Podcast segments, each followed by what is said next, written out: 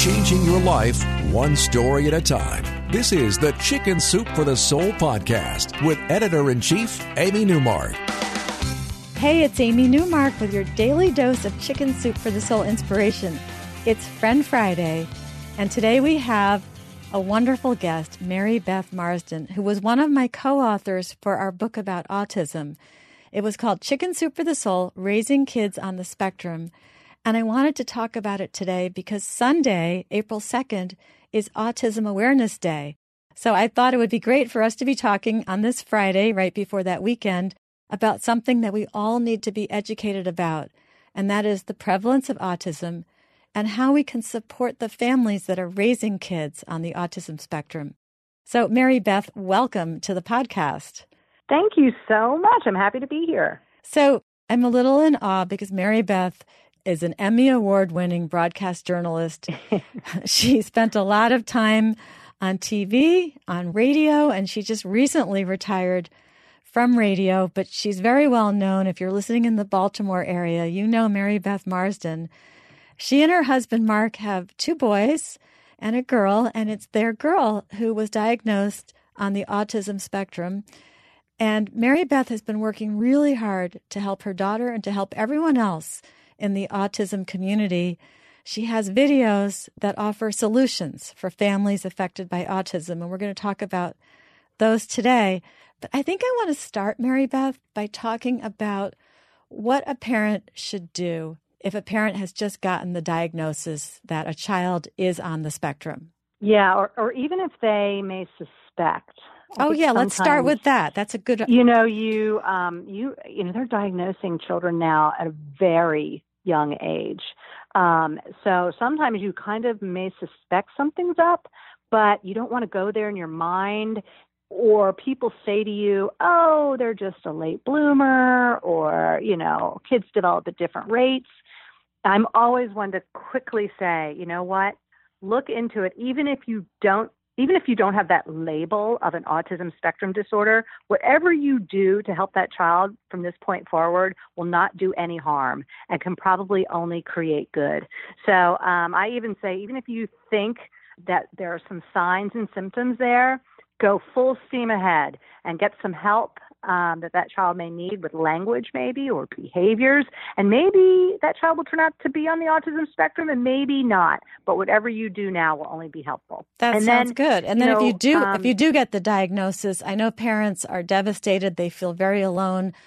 What are the first things they should do? When devastated. Yeah. Um, it was a dark day when we received our diagnosis. And I can't necessarily say it was a surprise. Um, Tess was three and a half and by today's standards, that is almost a little bit old. Um, many children are being diagnosed before they're two. But um, we knew something was off.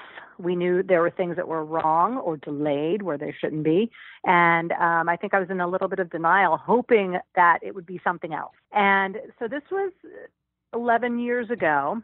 And at that time, so much less was known about autism than is known today. It was just about the same time that Autism Speaks was beginning. Many groups were coming to the forefront. Uh, it was starting to get a lot of press. But we literally were left with this diagnosis, and then we thought, what do we do now? I think there's a much greater safety net for parents. And so, my first advice would be um, don't get hung up on the label. Um, it's a big, wide spectrum. There's all kinds of uh, autism, all kinds of kids with varying degrees of um, symptoms or issues or delays or what have you. So um, I would just say seek uh, guidance from other families and other clinicians who are in this world now, and there are a lot of them. And you, they will just wrap their arms around you and guide you and help you, and you will feel so loved and cared for. And that's exactly what you need at this time. Yeah, and I think there's more awareness outside of the autism community too. I know we had a number of stories yep. in the book about people turning to people outside the autism community and discovering that those people would become a support system also for the parents. And sometimes people just needed education and then they were willing to help and be understanding. One of the things I learned from Chicken Soup for the Soul raising kids on the spectrum was not to be judgmental anymore, but to see a parent struggling with a child and think and not think, "Oh, what a brat or oh that parent isn't doing a good job. Now I just go straight to oh that child might be on the autism spectrum. That parent is doing the absolute best that anybody could do and this right. is just uh, this is just going to happen. The kid's going to have a freak out attack yeah. and that's okay. I could leave people with any sort of shift in their thinking it would be don't be so quick to think that that is just an ill-mannered child or parents who are not doing their job. Um, I've been there. We've all been there. I think the the biggest example is probably in the grocery store, where lots of kids melt down anyway.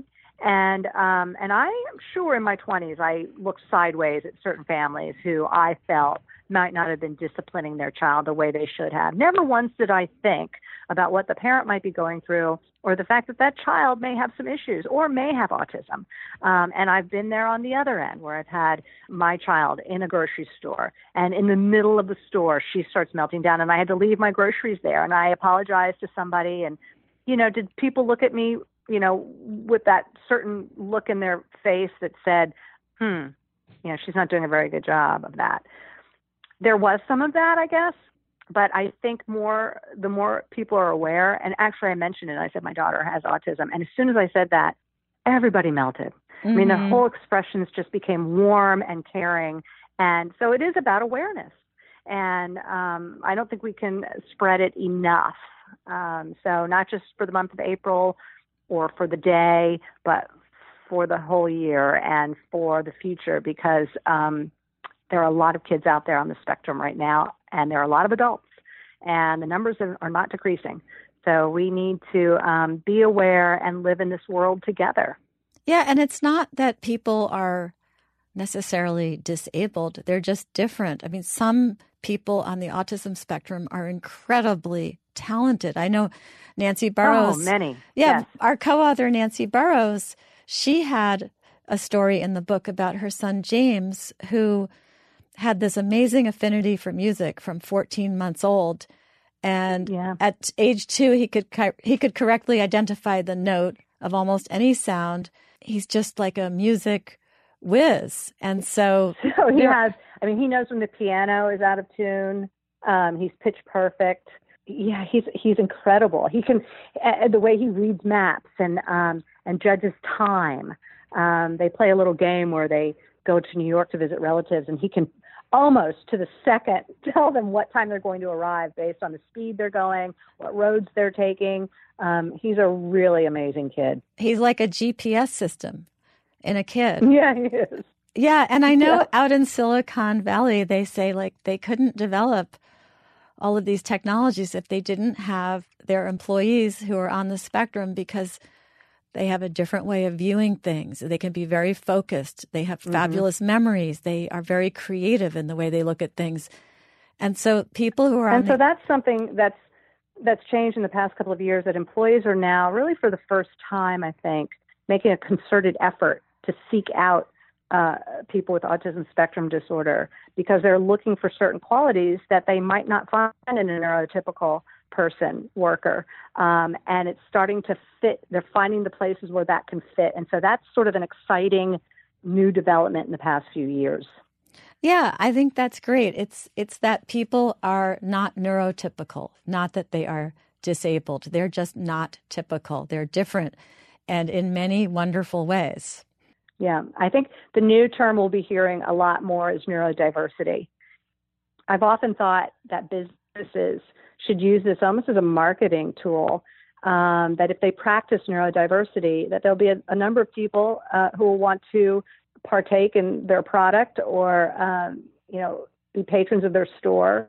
I know I feel really good when I go to a grocery store or restaurant and I see um, individuals who are not typical working there, and I, I'm really proud of that um, of that store owner or that company that are that, that are making the effort.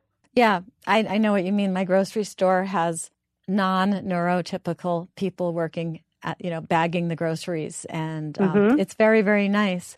So, one of the other things we talked about in our book, and by the way, I got so much fan mail on our book, people like mothers writing and saying, I stayed up till three in the morning reading it. I had felt so alone, Aww. and I stayed up laughing and crying. But one of the things I loved about the autism parents was the ability to see the humor. And there was a story that I've never forgotten. It, I don't know if you remember this story by Laurie Benedict. She has a son with. Oh, I think I do. Yeah, she has a son with high functioning autism, and she sent him to sleepaway camp. And when they were reunited, she asked him about the disposable camera she'd given him. And he's very literal. Yeah. And so she asked him about the camera, and he rolled his eyes at her and he said, Mom, it was a disposable camera, so I threw it away. and I just loved that she could report on that. And I thought, yeah, but sometimes being literal is actually good. It, sometimes it's very helpful. But that was a very funny example of the literal way that people on the spectrum seem to view things. Yeah, and that was kind of what was fun about reading all these stories. It was really hard to choose, you know, just 101 um, because there were so many wonderful ones. But I think you have to keep your sense of humor, no matter how difficult situations are. And boy, nothing hurts like having a child who might be struggling. If you can somehow lighten the mood from time to time, or or or find the funny within what's happening, or the absurd, um, it keeps you sane, and um, it just helps you to be a more loving person and more accepting of, of where you are. So that brings me to your company, Real Look Autism. What do you guys do with those videos that you make? What are what do those do for people, and how do people so, get to you, see them? As you mentioned, I, I, was in television for a while, and so when I left, I wanted to do something in the autism world um, using what I knew how to do, which was telling stories with videos. And I was kind of having a hard time finding my focus, but eventually um, I did, and I knew I wanted to make videos that helped people in some way and also remained hopeful. So I have a videographer in town where I live, and we and there's no, I mean, we weren't lacking for subject matter. So we knew lots of families with with kids with um, uh, autism spectrum disorder, and so and they were more than happy to share the only criteria was that we had to show something that was working in a small way, even for this child, so that somebody watching could see that and maybe it would help them with their own child or their own student or their own grandchild. So we've made 13 videos so far, 14 in the catalog, and um, with all different ages of children. And as some are verbal, some are nonverbal, some have Asperger's. Um, and we showed certain techniques and therapies and strategies that were helping them in some way. And the first video I made was of my daughter Tess because I felt if I uh, was going to ask other parents to share their story and their children, um, I w- wanted to do the same. So, and her story was about a um, reinforcement break schedule during school. Tess has a lot of anxiety in school. She does not like to be um, pushed um, to do a lot of work within a very sensory um, rich environment, and it, it sometimes really irritates her. And so we came up with sort of a reward system for her and a break system that allowed her to take the sensory breaks that she needed um, and feel good about working for something within the school environment.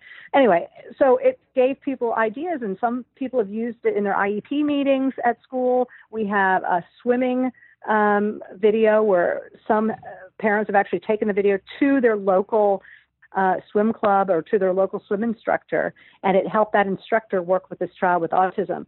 So, and then my other goal was to make sure that it was free and accessible to anyone. I figured that maybe not everyone lived in a in a city or a town where there where they had a lot of specialists on hand, but just about everyone now has the internet, and you can access them anytime you want, and they're being used and watched quite a bit. So that's been um, it's been fun. So Real Look Autism, and you can go to YouTube to watch these. Yes, that's terrific. Well, Mary right Beth, there. thank and you, thank you so much for joining us today. I'm really glad to be doing this, and I hope that people will go and read our book, Chicken Soup for the Soul: Raising Kids on the Spectrum. I hope so too. I think it's it stands the test of time these stories will resonate today, tomorrow, and 10 years from now. And, um, Absolutely. Um, so if it can help one person, it's all, that's what it's all about, right? Yeah. Well, thank you for joining me today on the Chicken Soup for the Soul Thanks, podcast. Amy. Come back Monday, everyone, for a related topic. We're going to talk about the heroism of mothers and things that they do for their children.